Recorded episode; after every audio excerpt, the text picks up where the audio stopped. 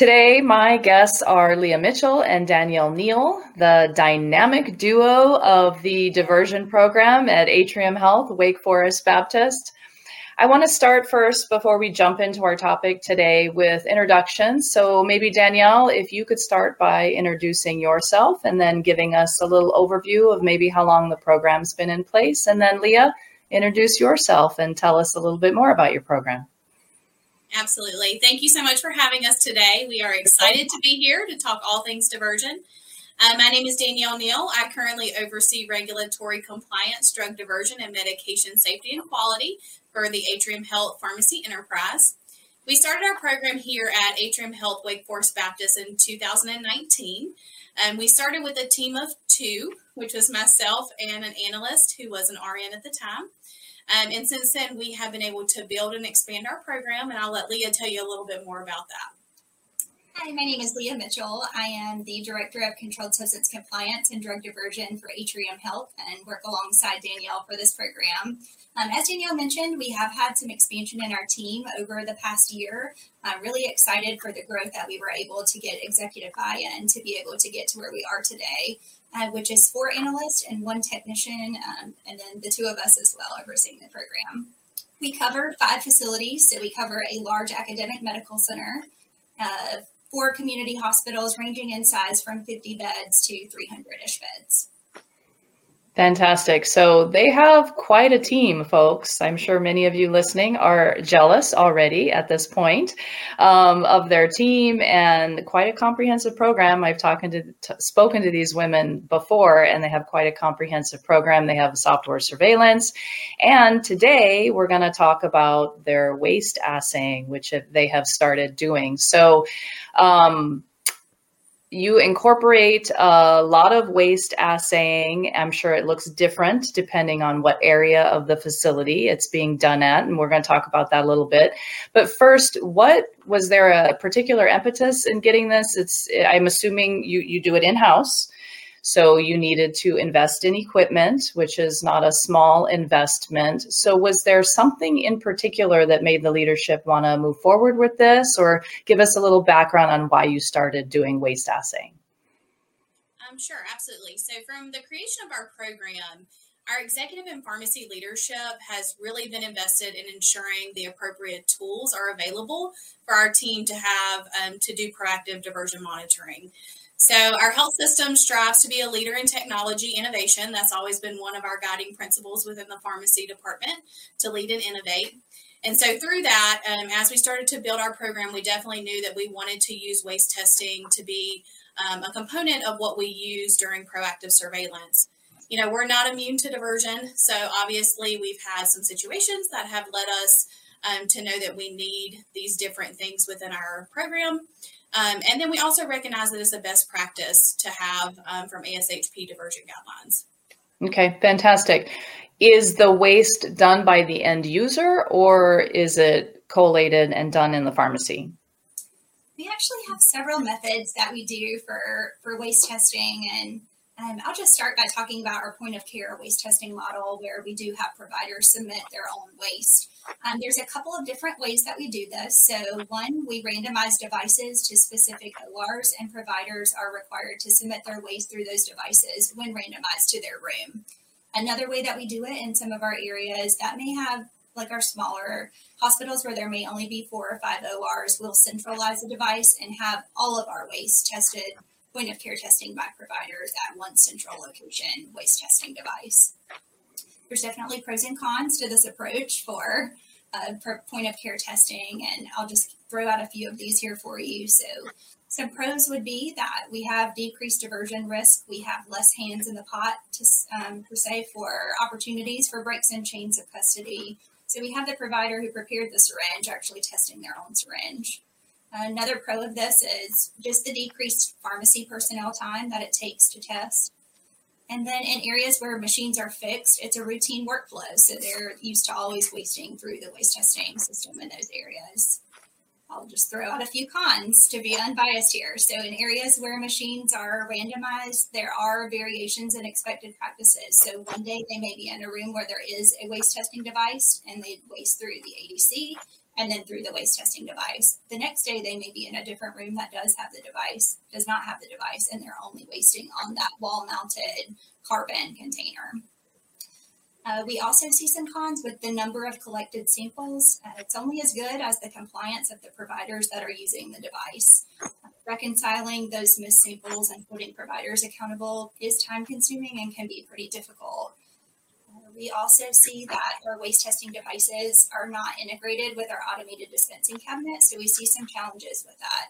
We're asking providers to both waste with a witness in the automated dispensing cabinet and then also waste through the waste testing device. Um, so ideally, we would see some integration with technology in the future.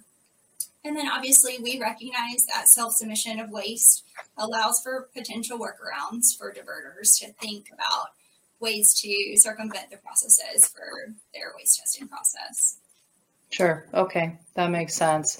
Um, yeah, in terms of the compliance, I guess the only way you know if the provider is 100% compliant is to look at the full what they've removed, what they've charted, what is waste. Do you actually spend the time doing that? Do you have some, maybe you don't want to tell because you don't want to, if any of your providers see this, but um, is there some sort of at least random look at that to see how compliant they are? Yeah, we definitely do audit that. And we audit it every month. And we do have a, a, dashboard that we put out to their leaders to show where the compliance rate is from okay. the providers.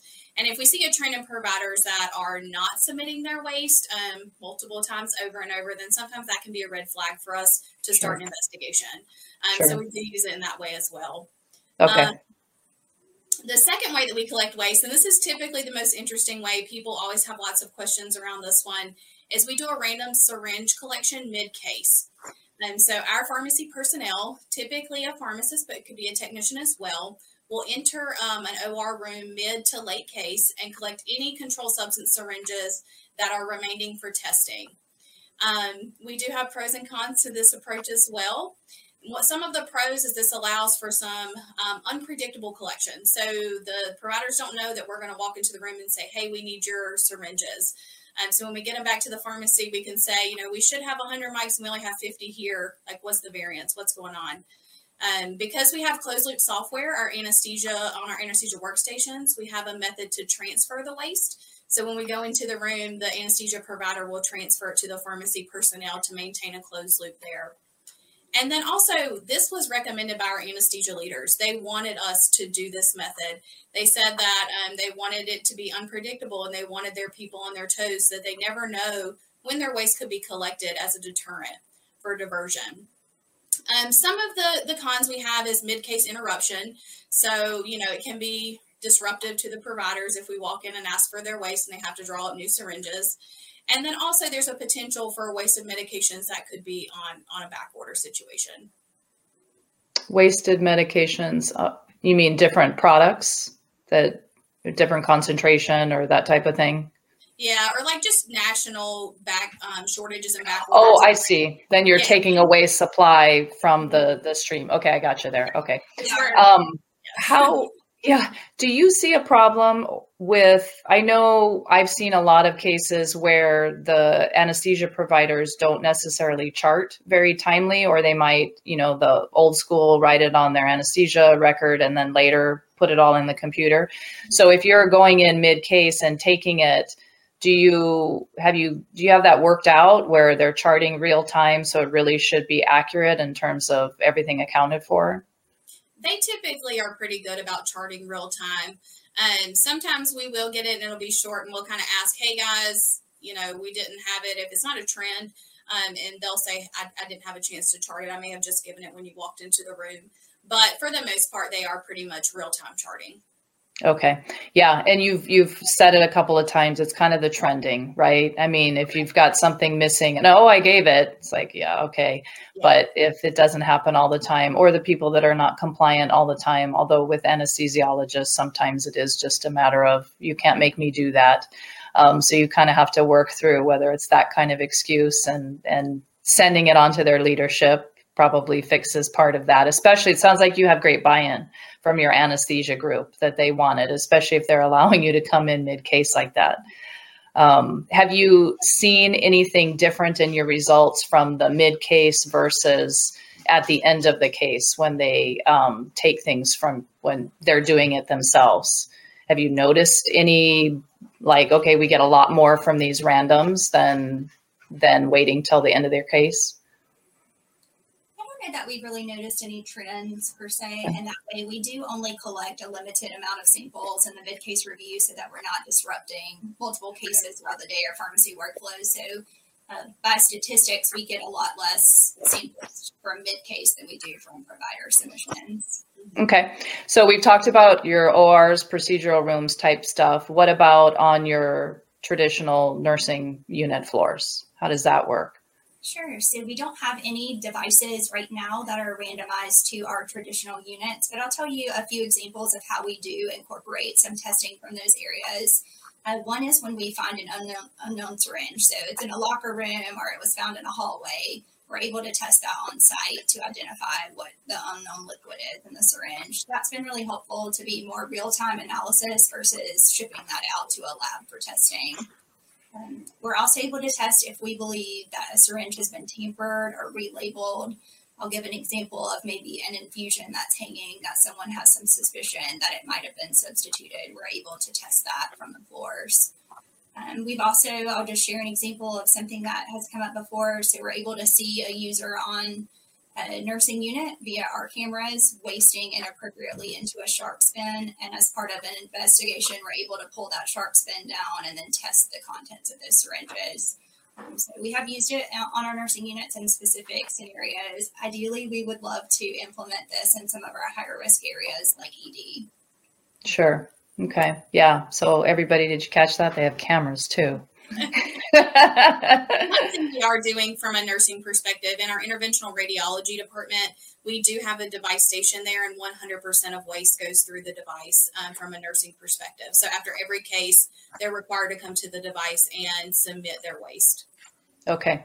And just to clarify, does the end user see the results? They do not. They do not. Okay. So that comes up on a dashboard of some sort, and then your analysts are reviewing that for results and trends and that type of stuff, right? Absolutely. Okay. All right. Um, so you've mentioned a few things about how you can incorporate them into investigations if, you know, if you see something on camera or if something maybe is not effective. Are there any other examples that you have in terms of investigations? I mean, at what point, like with an anesthesia provider, would you do a full investigation or other cases where it's like, oh, well, let's go back now and look. Do you then say, I want 100% of, of your stuff? And how do you incorporate that into an investigation for somebody? I think for us, we use it as another tool in our tool belt. So we understand that waste testing does not necessarily always catch diversion. Um, we know that diverters are smart, they can develop those workarounds, like I mentioned, but it does give us another data point for analysis and direction. So if I can see through a case that their waste testing syringes are passing, but that individual is still several deviations higher than their peers in dispensing, for example, that might lead our investigation in a very different way. Uh, we may be looking more closely at patient condition. So after charting, do we see those those changes in condition that we anticipate? Um, sure, that makes perfect sense. What are some things that you have found since implementing your waste assaying? Have you found any patient safety issues? Have you actually has it led you to discovery to discover a diversion case? What have you found? Because many times we find something different than what we thought we were going to find.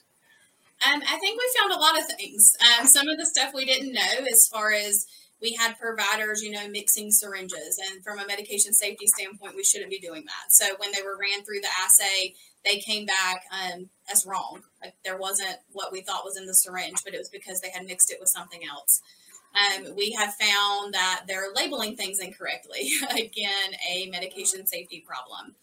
We have used it to detect diversion, of course, um, but again through trended analysis. So, had a provider fail, checked it, it might have been a contamination or they mixed something. They failed again. Same thing. We'd already talked to them about not doing it. Um, failed again. What's the problem? Why is the concentration wrong? Um, and so from that point we we can open investigation and able to find diversion that way. Um, one thing that we didn't mention is we do have a third type of waste testing and collection that we do. At some of our smaller facilities, they do do 100% um, collection and waste testing of all syringes from the OR. So two people go and collect from the bin, they bring it back to the pharmacy, they reconcile it against a report, and then run 100% of their syringes through the device. Um, through this, we are able to see a lot more data points um, for single providers, and we don't have to necessarily pick and choose if we have um, a concern to tell our pharmacist, hey, can you mm-hmm. randomly go in that room and, and survey that provider? Um, we are able to see all their data points. And so it's not just a couple here and there that we're able to get the other ways. So yeah, there, I mean, there's multiple things we found. Again, we found bad practice, we found diversion. Um, like like Leah said, it's not really a fail safe to find diversion, but it is a tool a tool that you can use in your tool belt. Sure, absolutely. And we can't forget that sometimes just knowing that you're being monitored will you either going to find a different way to do it, right? Because we all know that waste is a pretty easy way to to do diversion, to divert. Um, but if you know it's being assayed or your chances are pretty high that you're going to be assayed, then you either decide, let me do this differently, which then might make it easier for you to catch based on the data, the other data that you're seeing, or it's just, I'm not going to, I can't get away with it here. And so I'm not even going to try. I'm not even going to start. And, um, that's you know often how I, I spoke to somebody once and it was she realized there's so much waste here. And that's kind of how she got started right? So you've already taken that off the table for people if you're if they know they're being looked at.